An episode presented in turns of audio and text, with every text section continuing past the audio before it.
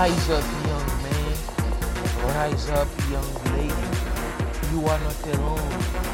No matter what you're going through, it is going to pass. You're gonna come out the other side.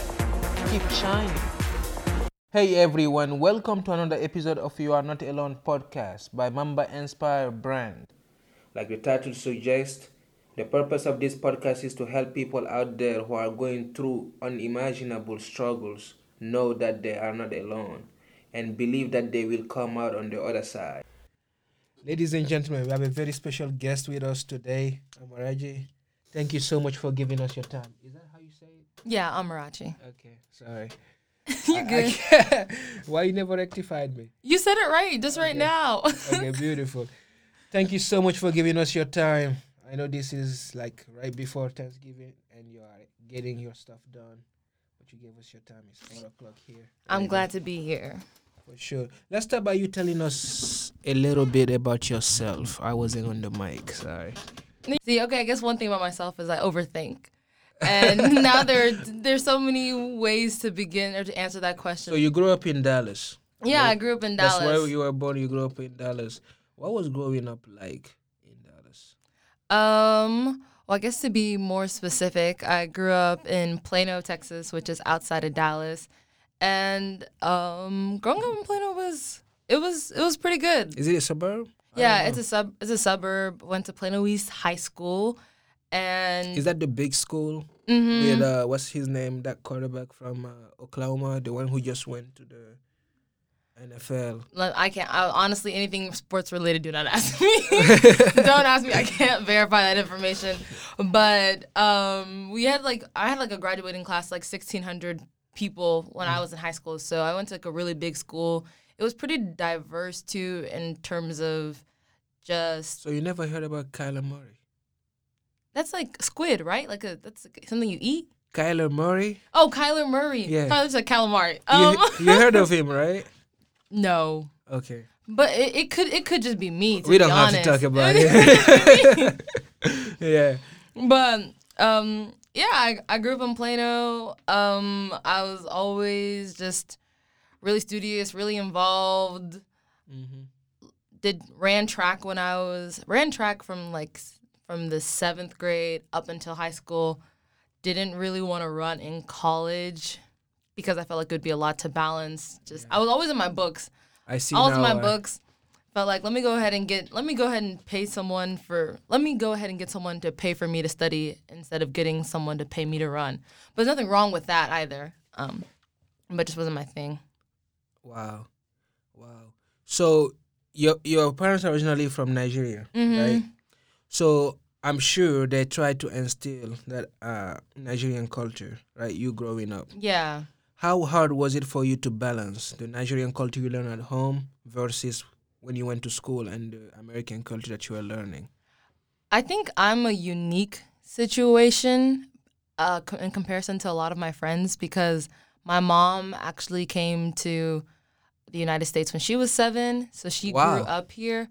Um, my dad came here when he was like in his twenties. My grandma actually like raised all of her kids here, um, and I'm pretty sure she studied or got some form of higher education while she was here. So Yeah. I'm I'm not necessarily like first generation like Nigerian American, even though my mom was born in Nigeria. Mm-hmm. And so her being brought up in an American lifestyle kind of translated into her not being as um not being as strict as some of my other friends talk about. And there is like a little bit of cultural distance in the sense that because she grew up here, there are certain things that she wouldn't have experienced in Nigeria to bring, I guess, to bring into how she raised me. But at the same time, it made me who I am, and I'm still um, grateful and love them for it. But yeah, growing up, it was. I mean, there was still like that expectation to where you need to excel in school, or there are certain things that your friends can do that you can't do. Like going, sometimes you see people like in class talking back or acting a certain type of way, and in your mind, like my parents would never allow that. You're kind of thinking, if that was me, you know, somebody would be prepared at home to, um, to get on me for doing that. Definitely. But Did they teach you the language growing up? no, That that's one big thing when Yeah. uh, the kids grow up in the U.S. So how was it when you went back in Nigeria and the kids were like speak the language and you couldn't? Do you feel embarrassed or you like ah? It was kind of. I mean, it it's fr- it's it's frustrating to not be able to. Um, what's the what am I trying to say? I would say yeah, it, it is. It is a bit embarrassing, but at the same time, like people expect you to know something that wasn't given to you. Mm, And so I don't want to be like put in the middle, yeah. or I don't I don't want to put this expectation on myself to do something that was outside of my control because if I grew up in a household where both of my parents are um, raising me or speaking to me in English, then what what do people expect? I think it the responsibility goes to the generation before you to pass on any form of culture to the children. Um, do I wish I spoke it? Yes. Do I think a lot of uh, languages, um, yeah, a lot of languages in Nigeria are dying? Yes. But at that same time, I think culture is something that culture is something that's like it's given to you. It's not genetic. Like Uh, Igbo, yeah, yeah, Igbo isn't anything that was it was within my chromosomes, and when I came out of the womb, I was already gonna speak it. It's something that is a result of your environment, and that wasn't my environment, but I still appreciate and respect it and wish I knew it. But yeah, I mean, it was embarrassing because I'm sure my cousins were shading me, and I didn't know what they were saying. But what can you do? That's cool. That's cool. So it's known that many African uh, parents really, uh, I would say, they want their kids to succeed to be the best as far as school wise, and sometimes they put a little bit of pressure. Right? You're talking about running track, but also wanting to to get somebody pay for your college education. But before that, what was that? Uh, do you feel like uh, education was a privilege or it was an expectation growing up? Did your parents like, oh, you need to really get that good grades? Mm-hmm. Yeah. No, I definitely think that education or performing well in school was the expectation. Like there wasn't it wasn't a situation where like, hmm, when I graduate, I don't know if I want to go to college or is that an option to me? Like that's that's required. You're you're going to go to school. It's even after your bachelor's. Um, I think in my family, it's like, okay, you know, what are you gonna do I guess or what else are you going to do after that in regards to like getting your master's or getting your doctorate? Like there is this there's this expectation or it's just like if you can go one step higher then you need to that needs to be in your mind. Like Yeah. it shouldn't be a question. Definitely. And that's from them, or that's jumped in from you. Well, I mean, I guess it, it's. Mm, I would say it's in me from them. Like Yeah. there are certain things where Based on what you saw from them. Yeah, because it's just it's just it's like a it's a way it's a way you're raised. Like there are certain things now where um I don't know, but even like there's certain things now like even when I go home, like when dishes are in the sink for too long, I get irritated, and that comes from my dad coming home every day, screaming our names. Nobody washed the dishes when we came home, like, and that's just something that like it. It's like a muscle memory. Yeah. Like someone tells you this every day for 18 years, all of a sudden it's gonna become a part of who you are. Definitely. So going to my dad and showing him grades and the thing he's looking at is the B out of all the A's, that's something that kind of comes a part of you. It's like, okay, I need to excel in every element of my of my life and my career or whatever I'm doing. Definitely. Um Definitely. So from college, you graduated from Plano East. mhm. What? First of all, what? What's the majority student in Plano East? it's um I mean I guess I would say it's like a majority of the students are white, but I still Mm-hmm. feel like there we had like a large um Hispanic population, Yeah. the African American population. It's a big school. Yeah, it was a really big school. Like I felt like nothing was out of proportion with the demographics of Texas. Definitely. Like okay, Texas is maybe like 14 percent. I could be wrong. Maybe it's like 14 and 15 percent black, and I felt like that was that matched the demographics of my school as opposed to UT, where the state is um, Texas is 14 percent black and student population is four percent black. Definitely. Right. So I felt like it was a diverse school. People were pretty open minded. I never, I didn't really feel a type of way because of um, the color of my skin. Okay. Definitely. So from there, you came to UT Austin, Mm-hmm. right? and uh, I met you freshman year. Yeah. And for some reason, like you were so different than many other freshmen. Really? You came in, started grinding hard, from like, I don't know. You you had two internships at one point. Oh yeah. You said that you decided to true. start a blog. Like you, you just, I don't know. For some reason, you came in with like, okay, I need to get ahead. Okay. Where did that motivation came from? Let me tell you my let me tell you how like, my thought process is because this is even the same way I thought in high school, mm-hmm. right? If you have four years of college, freshman, sophomore, junior, and senior year, yeah. and each of them count the same. They're both like one quarter of a pie. Okay, well, freshman, comparatively, the coursework you're going to be doing during your senior year is going to be more challenging than the coursework you're going to be doing during your freshman year, Wow. right? So you might as well go ahead and get that 4.0 when it's easier than try and get it when you're a senior and you're doing a lot more work. Wow. So I just, you know, okay, I'm here. Let me try to do my best in my classes because it's only going to get harder from this point forward. Like, why slack off when it's quote unquote easy? Even though, like, freshman year has its own difficulties within just like transferring into, um, moving into a new environment, living on your own, cooking for yourself, or doing all these things, it's still like, you know, no one can really tell me. Actually, no, it's an opinion. But I mm-hmm. would say that chemistry one is probably going to be a lot easier than that genetics you're going to hit in four or five semesters. So you might as well stop playing games. Don't start playing games when it's easy. So I think that's just like what I. That's just what I. That's just what I think. That makes sense, but many people do not think like that. It's like, but you also came in with extra hustle. You started your blog and all of that. And Yeah. What were you? What were you thinking? Is it like, like I need to start my legacy now? Oh, I don't even know why I started the blog. I think it was, hmm, why did I start the blog? Maybe I think we met. Maybe was it second semester? Because that's Yeah. when I knew Rachel. Um, I guess the blog he's referring to. Yikes! Hope no one looks this up. But I had this blog called like I'ma Live, um, because my mom calls me Amma, and so I'ma Live is more like if I said like I'm going to live, that's how I would spin off on that. But after fresh after my first semester of freshman year, I definitely went through one of those experiences where I got lost in the sauce a little bit, trying to find um, What was that like? trying to find like a friend group, but also maybe I guess trying to be the person that I wasn't in high school. Because I felt like in high school I thought I was lame. Not that that's a I'm not gonna say it's a bad thing, but I guess I wasn't necessarily like confident in who I was. I was confident in my skills. I was confident in like in my academic performance, in my athletic performance, but in who I was as a person, I didn't see that As a young woman. Not as a young woman. I just didn't see that as anything, I guess.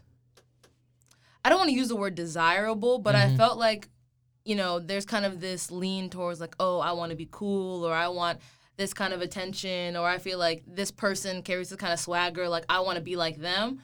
And I tried to be I tried to kind of mimic the energies that I saw from other people who I thought were cool.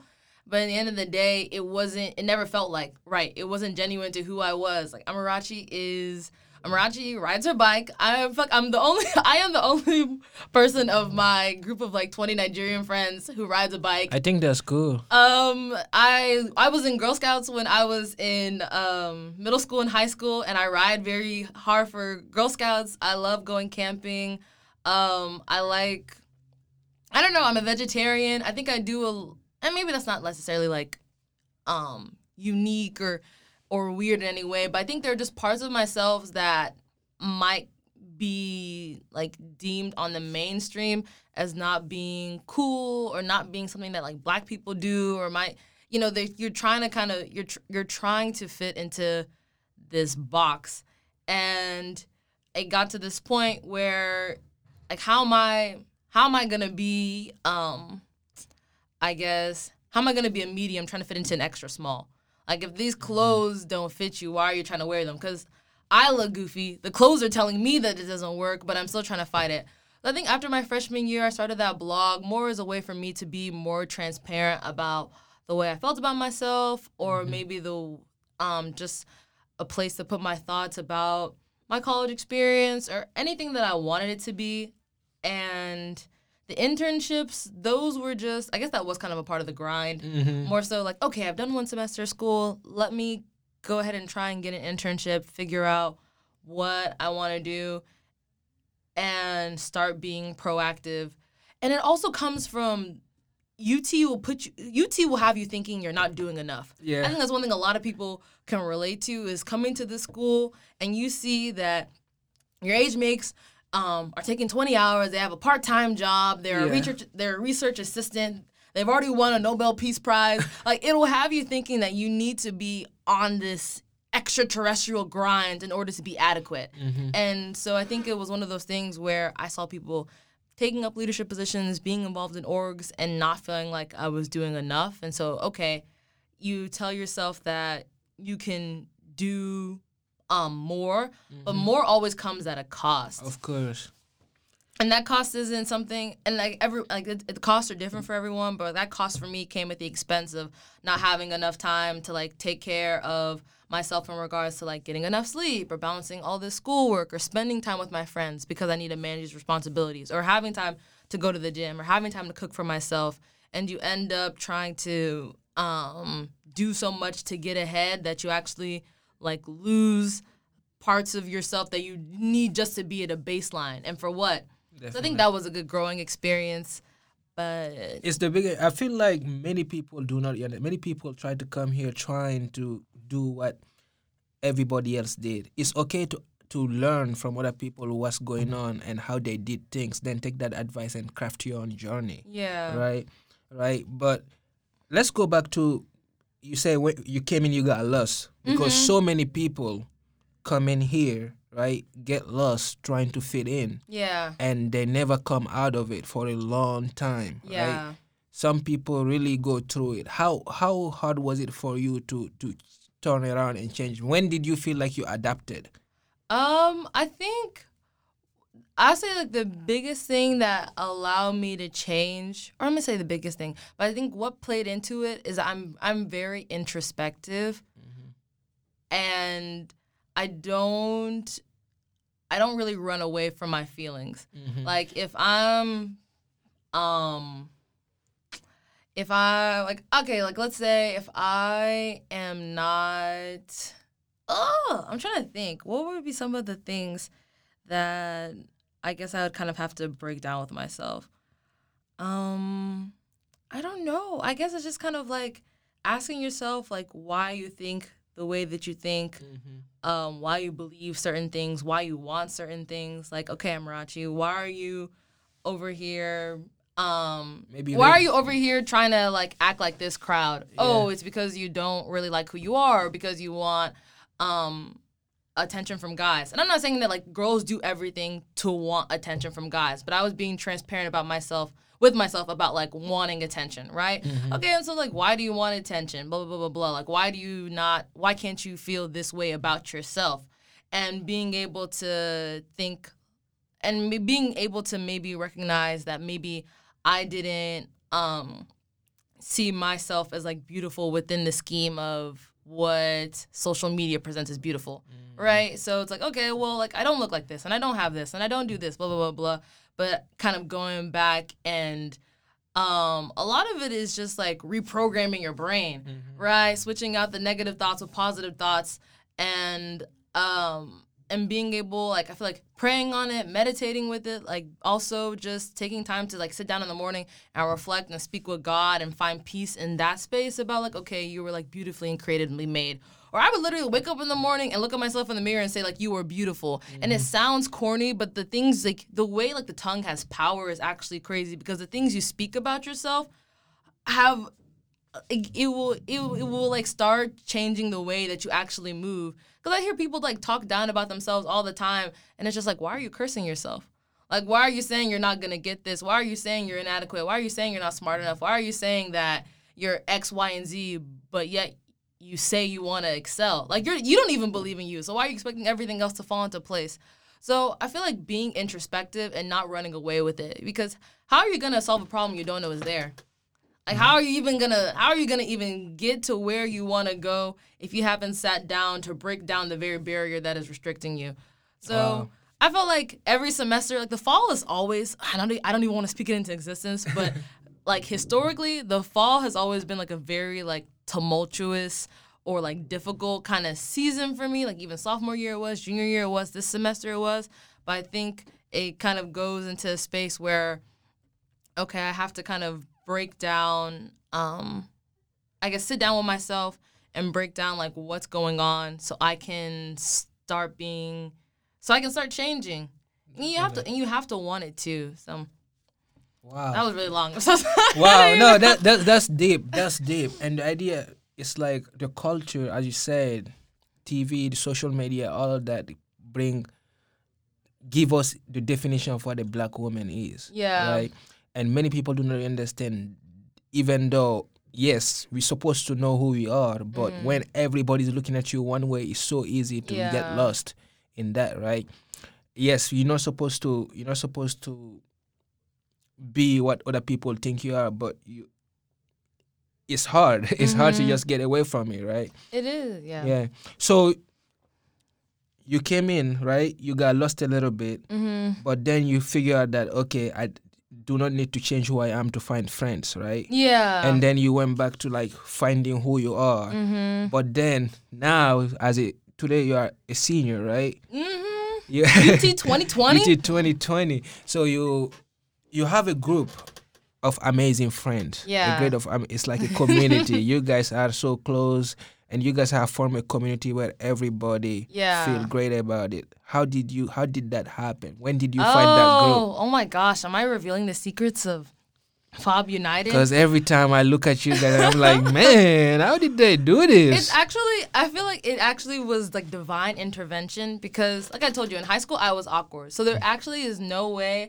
I don't, I would have been able to. I feel like there were not that I wouldn't like the. I feel like yeah, I feel like there there wouldn't have been a way for me to be friends with as with these girls if it hadn't happened the way it did.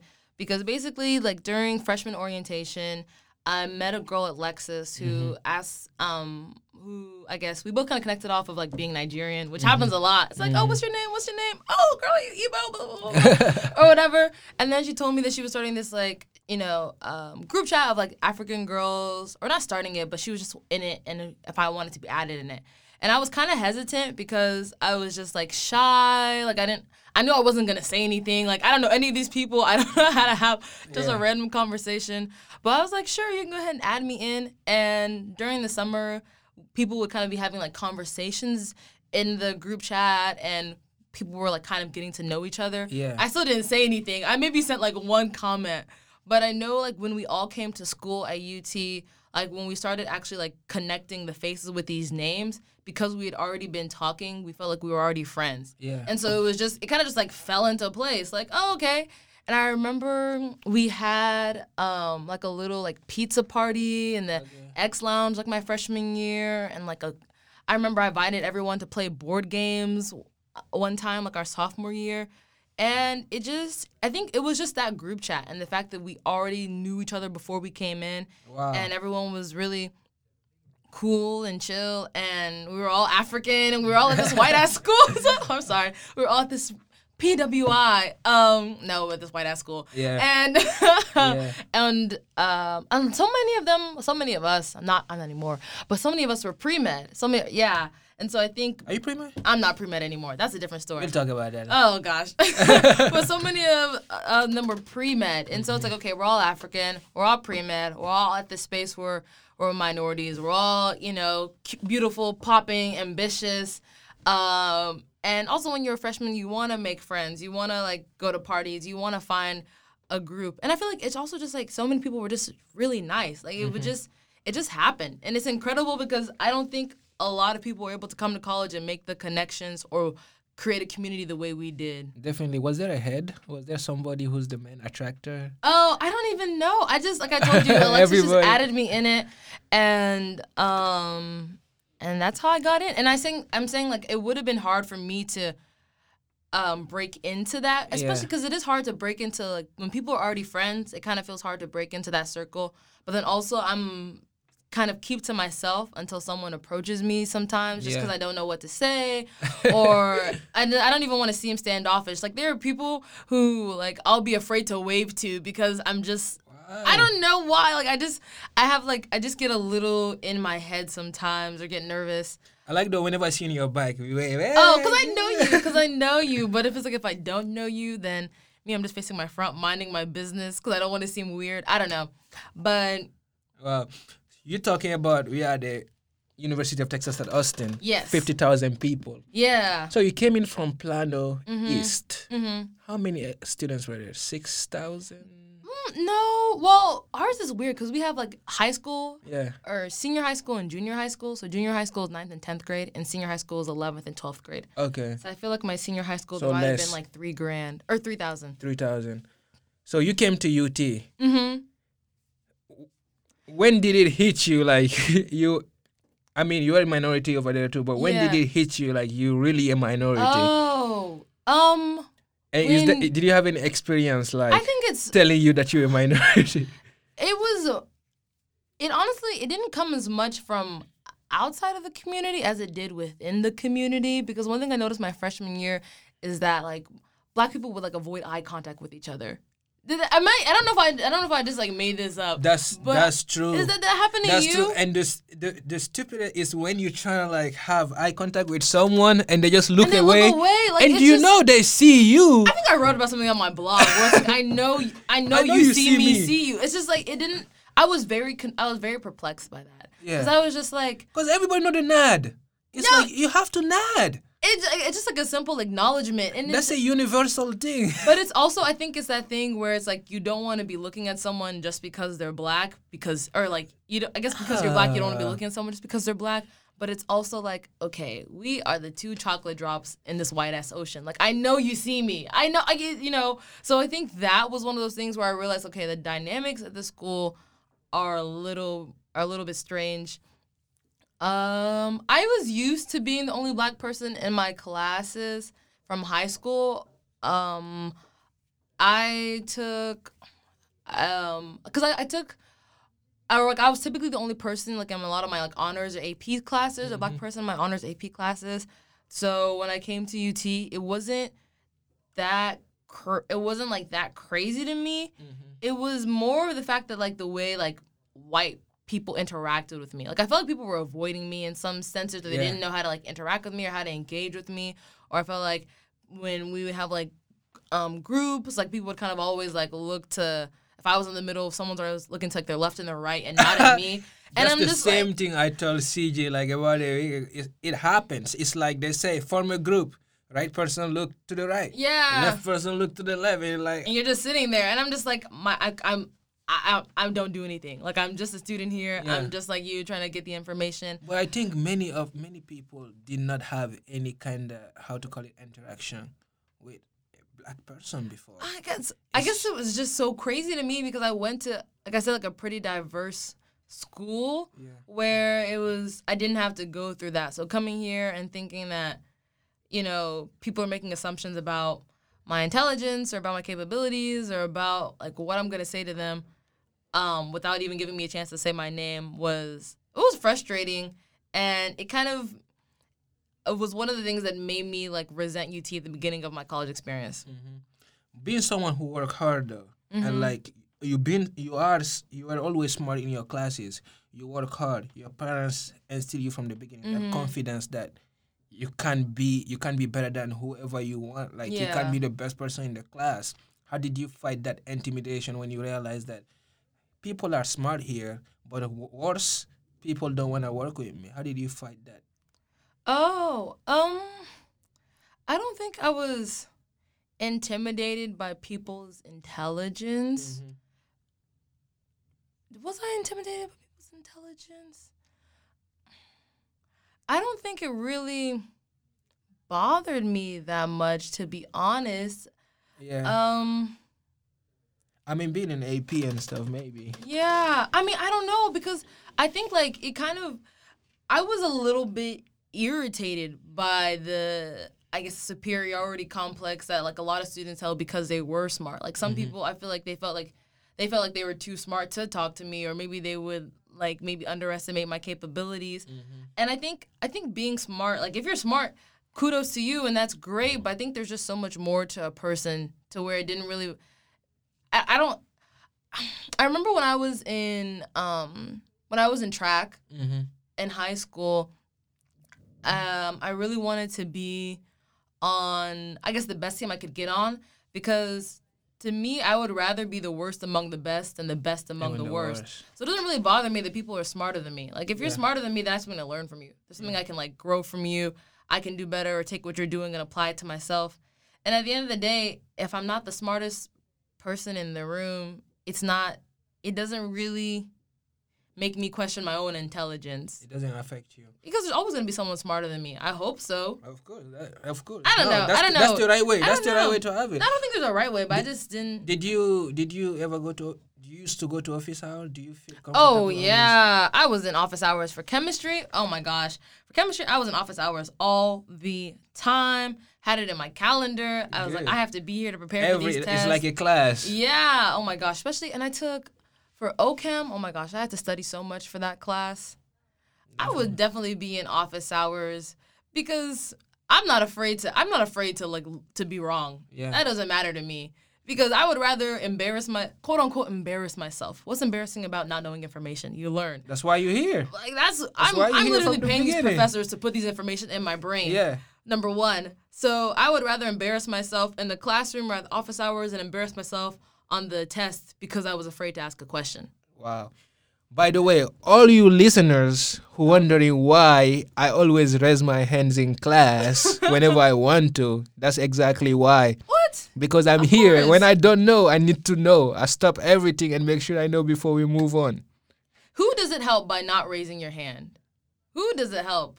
I know it doesn't hurt anybody else. Or maybe it's a question like, who does it hurt? yeah. So what if someone? So what if you ask a quote unquote obvious question? And I also don't like when people raise a que- raise their hands and say like this might be a dumb question. Don't invalidate your statement before you even open your mouth. Just say you have a question and go ahead and say it and be confident in your lack of understanding. There's nothing wrong with not knowing. Definitely. So look like you took most of your pre-med classes. Oh yeah, Almost. OChem, you took OChem, you took I took a lot. biochemistry, oh no, I didn't take biochem. I took genetics. genetics. Chem one, Chem two, Bio one, Bio two, OChem one, OChem two, Chem lab, Bio lab, genetics, and then I dropped pre med. When did you say that you wanted to be pre-med? Was it any pressure from your parents? To be honest, I came into school not knowing what I wanted to do. Like my aunt is a physician assistant; she's a PA, and a lot of people in my family work in the medical profession. So, um, I kind of use that as a guide to start off, but I honestly didn't know what I wanted to do. Partly because in in high school, like I wasn't asked those questions. Mm-hmm. You're just asked to like learn information and then be tested on it, and that's how you do well. Like there wasn't really a choice to say like, okay, you can only take math, or you can only focus on the arts, or you can only focus on this or on history. So mm-hmm. I was only studying what people told me to study, and I also, and I'm saying this like in the humblest of ways, like I was able to learn information and perform well on exams. So there wasn't really a subject where it's like, oh man, I can't do math, or oh, I could never do science, or I hate history. Like it was Just just, need to bring A's. I just, I just need to find a way. do the study guide. And, and I had to study hard, but I knew how to study, Yeah. so I could perform well. So there wasn't something in college that I felt like I couldn't do if I wanted, Mm-hmm. which presented an issue because then there were just too many options. Yeah. And I put that on top of the fact that I'm indecisive and my parents want me to go to medical school. It was just this recipe for um, coming to college and not knowing what I wanted to do. So I started off with, I was focused on PA school in the beginning because I wasn't sure if I wanted to do medicine. Um, but since I was already doing PA, um, there came, I guess, a point my sophomore year where I kind of realized, like, you know what? Like, all my friends are going to medical school. You know, I might as if if they can do it, I can do it too. If I'm already trying to do this medicine thing, but I just, I never really felt. I always doubted it. I always doubted the decision. Mm-hmm. Like I never felt like, okay, this is what I'm actually passionate about, or this is what I want to do forever. And I earnestly tried to pursue that field. Like I said, I took all those classes. I volunteered at a health clinic for a year. I was on the committee for a health professionals organization. I mm-hmm. went to a pharmacy camp. I talked with doctors. I really tried to like medicine. Like I really tried to convince myself and to give it the best shot for my parents. Like, okay, can I do this as a career? Mm-hmm. But like every step of the way, I just had doubts. Like I just felt like something isn't right. But it was also this thing where I was too scared to quit because it's not you felt like you went so far in. yeah, it's it's it's part of it's feeling like I've already invested so much time, but it's also that question where it's like, okay, if I don't do medicine, then what's next? Mm. And not being able to answer that question for myself, not being able to answer that question that I knew my parents were gonna ask me or like friends are gonna ask me was really intimidating, and it was just like, I don't know, I have no clue because. I have never really been given that kind of freedom to do that.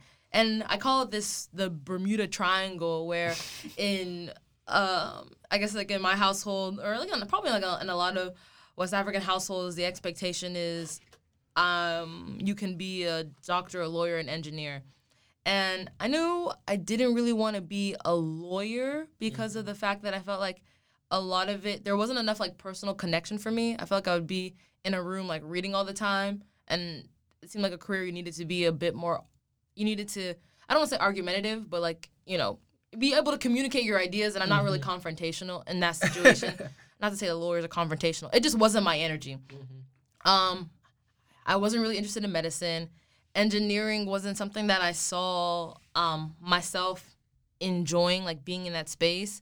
But like one thing I had, I did like, then I was like a freshman, yeah, I think it was during, when I was a freshman, there was this person called Jessica Kobeissi that I was following on Instagram, and she's like this fashion photographer, and I really liked the photos that she produced. I thought they were really cool. I would just be in my dorm room like late at night after I finished all my homework, watching her videos about like, um, you know, how she did this photo shoot, or like you know where she'd take you through the city and have someone filming her taking the models' photos and how she edited them, and I thought it was really cool. So that semester, when I came home for like Thanksgiving break, I bought like this camera on sale for Black Friday. And when I came back to school, I would just take like random pictures around campus and try and take pictures of my friends. And I was really just going off of, oh, I want to recreate photos like um, Jessica. Like, how did she do that? This is so cool. How did she make this image that, you know, kind of like just like just like sends all this energy to me? Yeah. Um, and that slowly, I'm trying to think. Yeah, so I was just taking pictures, and um, I think I took someone's senior pictures like my freshman year, and when there was an opportunity to do something creative. Okay, okay, and I remember. I remember during my sophomore year, I have a friend. Her name's Ibukun, and she threw this event I called. know Ibukun. Yeah, okay. I met Ibukun and she threw an event called Black Girl Link Up and she needed a photographer for an event, so she reached out to me. And I came to the event and it was in this room that was like so dark that my camera couldn't really like focus in the in the situation. So I started taking videos instead of um yeah, taking videos instead of taking photos. And in the end I remember turning that everything I got into like a little video of the event.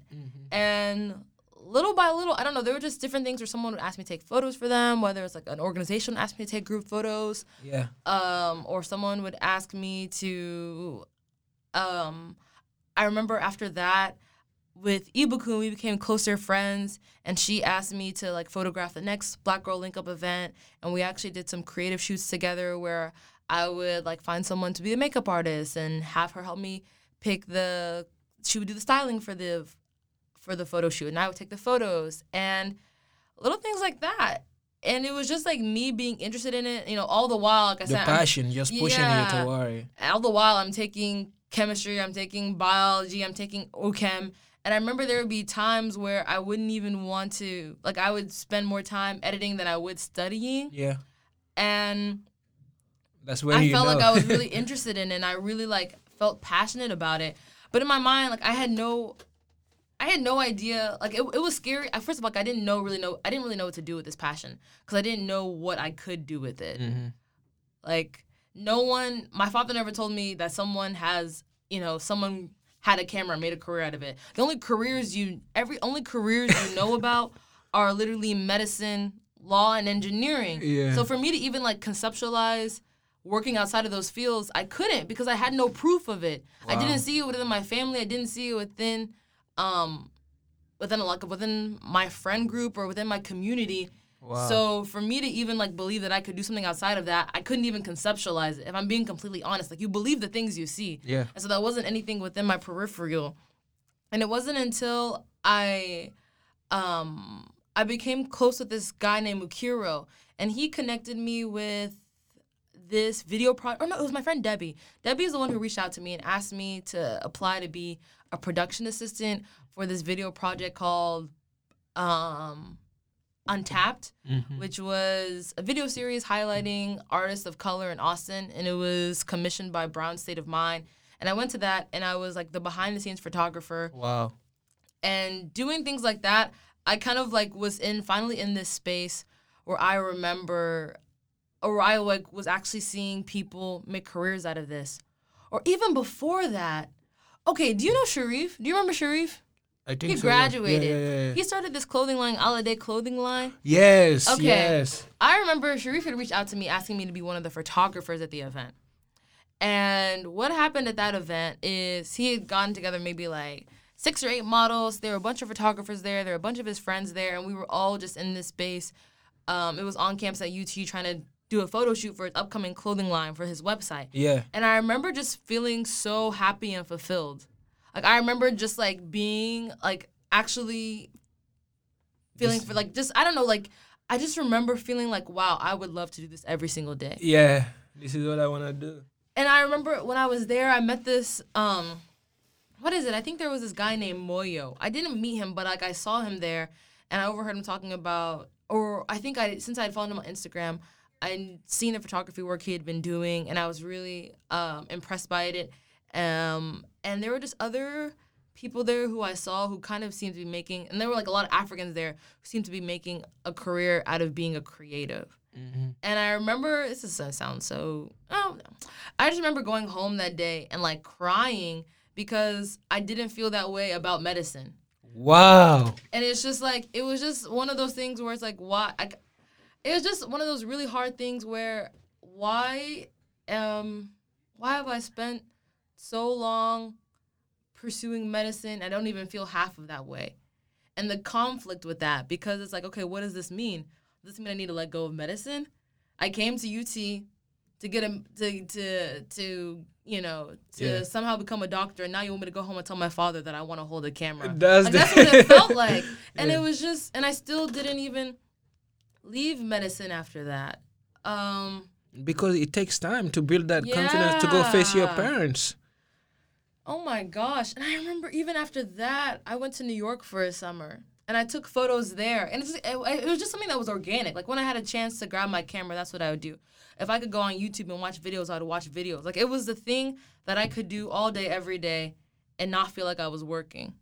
Right? Passion. But it's also that balance between um like there's a pay cut involved with that. Like, you know, trying to think like do I really want to be hungry? Cuz that's what Yeah. it felt like. Um do I want to feel like the the work I'm doing is less than my peers? Cuz there is this um Yeah, superiority com not superiority complex, but there is this like it's society. Like, Yeah. telling you that you Yeah, you true. have to you have to compare yourself. Yeah. But what makes you happy doesn't make that other person happy. Mm-hmm. Like you when you got to the point where you were able to focus on that work Yeah. versus the work that you needed to do, that's passion right there. But you have to think about it. It's like society isn't comparing happiness. Yeah, right? Of course. They're measuring you based on your salary. They're measuring you based on your, um, I guess like on your academic, or like whatever your diploma is. accomplishment. And they think that's happiness. Some Um, that's what we're taught happiness Yeah. is, and a lot of people, I don't want to say fall into that trap, but I think are doing things that they're not passionate about because, um, because, yeah, they're doing of things that they're not passionate about because of somebody else's definition of success. So I had to be able to ask myself, what is success to me? I had to ask myself 20 years from now, if I'm working in a clinic, who am I going to blame? Am I going to blame my parents? Or mm, am I going to blame myself for not being an advocate for what I wanted for my own life? yeah. So things like that, like you said, it did take a really long time to be able to um, step away, because you're also telling yourself, oh, I've spent so long doing this. Maybe I should just finish. Or I was telling myself, okay, instead of being a doctor, let me go to PA school. And after PA school, I can become a photographer. After PA school, I can become a filmmaker. But at the same time, it's like by the time I graduated from PA school, I would have been maybe 27. And I'm not saying that age makes anything too late, but the amount of energy I have today is not going to compare to what I have after chasing somebody else's dream for 8 years. It's not it's incomparable, right? Mm-hmm. Because even at that stage of my point, you want to pursue photography, but now you have debt on your neck. Now you're someone at that stage in their life, they might be thinking about um what they want their academic or what they want their professional growth to look like. Maybe thinking about getting married. Maybe thinking about kids. Like there are all these different factors that are gonna come in. And at the end of the day, I think for me, I decided I would rather go ahead and switch today. Like switch. It was like my end of my junior year. Mm-hmm. I changed my major. I would rather go ahead and try today and fail and come back to medicine as opposed to do it the other way. For sure. For sure. What was that conversation like with your parents? Oh, wait they knew I doubted medicine because I had been talking about it since my freshman year that I wasn't sure. Okay. I would come home and say like, mm, I don't know. Like I, I would tell my mom like I don't like working at the clinic. I would tell her like, oh, I took this anthropology class that was really interesting to me. Maybe I want to study that more or change my major. Mm-hmm. Like this wasn't anything where they thought like I love being a doctor and then I changed one day. I had been telling them since my freshman year that I think I should switch, mm-hmm. um, and they were telling me since my freshman year that I should stay, mm-hmm. and I mm-hmm. was listening to them. Yeah. And a lot of it is because it's hard to challenge your parents. Of course, they tell you what to do from the beginning. It's like they they want best for you. Yeah. But at some point, nobody know what's best for you more than you. Yeah, and it's also just like the doubt, me not understanding exactly what I wanted to do at that point because a lot it was just it was just me taking a step into the unknown. Yeah. That combined with my parents telling me that it's not a good idea made it really hard but I remember what had happened was so my junior year I got into this class called digital storytelling. It's yeah. a journalism class. I've been trying to get into it for a year, but I couldn't because I'm not a journalism major. I'm in the College of Liberal Arts. So I finally got in. Like I went up to the professor like a week into the class because I saw an opening, and he let me in, and I got the slip signs and everything. So I took that class, and that class was the first time it was a journal. It was like an intro journalism class where I learned about what the actual journalism field was, like what I could do in this space, what I could learn, how I could bring photography and video into, how I could make a career. Wow. And I was like, whoa, like my parents, my parents are wrong. Like yeah. people are actually doing this. People are making you know successful careers out of this if they can do it i can do it yeah and um I got really close with my TA, blah, blah, blah, blah, and I asked her about her career. And I remember that semester, I would always go into the equipment studio to check out equipment and like practice, um, like just messing with the cameras on the weekends. And I remember on the screen one day, I saw this, I guess, flyer or advertisement for a new London study abroad program that had happened. And it was a study abroad to make a documentary. And I was like, oh my gosh, this is like exactly what I want to do because I was really into video. Um, and I'd al- I'd been wanting I've always wanted to go to London, mm-hmm. and so I applied to the program and I got in. And I think that for me was like a sign from God that I needed to let go because I prayed on it. Like I remember I was just asking God like if this is what is really for me, um, then let me get in, and if it's not, then you know let me stick with medicine. But I got into the program, and I knew at that point that I couldn't ke- I couldn't keep chasing two dreams, right? Because wow. like think about it. I mean, you're engineering major, so I'm sure you've, you've taken some sort of physics. Mm-hmm. Like if you are some atom in the middle and you have force going in two opposite directions, you don't move anywhere. you stay in the same position. So how am I over here trying to grab medicine with one hand and trying to grab journalism with one hand, but I'm not excelling in either. So that was the wow. moment when I just had to let go of medicine because I, I gotten into London. Like, and I remember I just I knew since I was going to London, I'd tell my parents why I was going to London. Yeah. Oh, I'm going to London to make a documentary. Hmm? Why are you making a documentary? What does that have to do with medicine? oh, BTW, I'm not doing medicine anymore. um, so it was that program that forced me to to tell them that I'm not doing it anymore. Because I was they had to know. I couldn't have just left for the summer yeah. and be in a different country. This is crazy. This is what I was saying. Oh my gosh.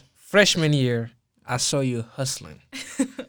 and many people you came in thinking yeah i need to hustle right now but one thing you didn't under, didn't know then was like this is my start the more you hustle the more the opportunities you yeah. get many people don't realize that that's true so from there you you went to new york for that thing You went to Oh, London yeah, for that went thing. to London.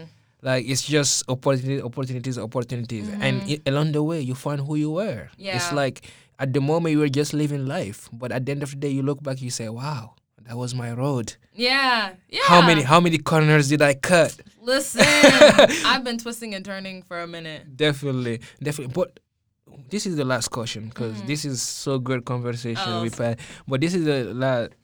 Do you feel like the hardness of taking that first step toward anything sometimes motivate people to just settle for that thing they started with and not follow their passion? Because at that point where you say, okay, let me start, let me uh, stop medicine and go to go to photography, right? You had your parents that you had to go. You had to take that step toward your parents. You had to take that step toward changing your major. Many people stop there because those steps are hard, but those are the steps you need to go through to get to what you want, Yeah. right? Do you think many people stop there just because that steps is hard? And many times I tell people the first step is always the hardest step to take. I would say it's not even how hard it is, it's how scary it is. Mm. Because if I, I there's this one quote where who is it? it's some president. It's some president where they say the only thing you have to fear is fear itself. Mm-hmm. And that's what I was scared of. I, I it, it wasn't it wasn't a challenge because like I already told you I'm a hard worker. If it means if if you knew that you were going to be great tomorrow, then it didn't matter how hard it is because you've already secured. So it's not necessarily like what you have to do to get there. It's the fact that you don't know. And I, the, it was just like for me, the fear of like, okay, if I step away from this, first of all, I don't know if I'm going to be, even be successful in this field. I'm scared of what my parents are going to tell me. I'm afraid of failing. I'm afraid of like needing to come back to school and get a whole new bachelor's degree. Like there are all these things um that were like I just was unsure about. And I remember during that season, I think I watched a lot of TED Talks. And oh, I hope I quote this properly, but it says I think it went something along the lines of the um I guess it's like the only reason the only reason you aren't chasing your dreams is because of the story you're telling yourself about why you can't get it or why you can't accomplish it. And there were just so many things I was telling myself about like why it might not work. About looking at like the salary within my field or looking about the um I guess like the you know expected growth or job growth or whatever. And those are real factors, like they're real. But at the end of the day, I have to ask myself like do I want to live a victim to fear? Mm. Do I want to do I want to live in bondage to fear? And I also one thing I say is that like fear and faith can't coexist in the same space. And so if you say you have faith but you're scared, then you don't have faith. And that's not to like attack anyone, but I'm saying when you actually have faith, that means you have to like dispel all fear and you have to be confident in the fact that whatever is going to happen is going to be in my favor. And if it's not, then it means that it was then this is like how the way things were supposed to be. Because I think one thing that helps me not be afraid of situations is understanding that everything is gonna turn out the way it is. So like even if there's an internship I really want and I don't get it, that doesn't mean I need to be sad. It just means there's another door open for me somewhere else. Like this wasn't mine. And I really had to be able to sit down and not and not, you know, be in bondage to fear. Like I'm scared of my parents. Okay, so go. Okay, I'm afraid of falling. Okay, so go. Like what do you so you want to sit here and be afraid for the next 20 years? That's what you're saying. Um and I didn't want to do that. Even though it was scary. It was. Even though it was scary, but I didn't was. I didn't want to I didn't want to do that. The thing is, like, today people can give you advice, and you, if you take them and you fail 20 years from now, it's not like they're gonna come and say, okay, let me take it back. You're gonna have the consequences of those advice, no matter who gave it to you, Mm-hmm. right? If your parents tell you to marry someone and you decide to marry that person, 20 years from now, if you guys don't have a good marriage, your parents gonna say, oh, sorry, just keep moving, right? It, Yeah, but I'm just in my like why are we so afraid of failure? Why are we so afraid of failure? Like even even tomorrow, if everything I've spoken about and like, you know, or 5 years from now everything I've spoken about and um doesn't come into fruition and I'm not successful in my career, yeah. who's to say that I can't just turn around and try again? Yeah, but it's better to fail when you are following your own Yeah, advice. yeah. than- yeah. But it's just like, so what if you fail?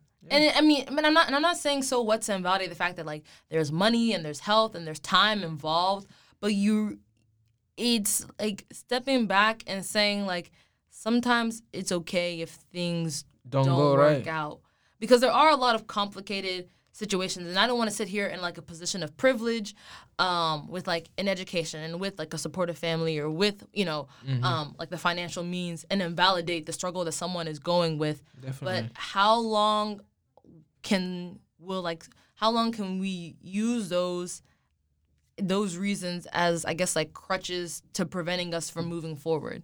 Like there comes a point where it's like, okay, yeah, this is my situation and I might, you know, do this and have to move back in when my parents are 32.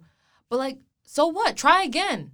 It- it- life isn't perfect. And if you're and if you're chasing perfection, I'm so sorry. That's mistake number one. That's mistake number one. There you have it, ladies and gentlemen. Thank you so much for giving me your time, giving us your time. This was amazing. No problem. It's my pleasure. It's my pleasure. So there you have it, people. Thank you so much for tuning into the Mamba Inspire You Are Not Alone podcast. We have another great story next episode. Make sure you subscribe to our YouTube channel, Twitter, and Instagram for updates. Look up Mamba Inspire.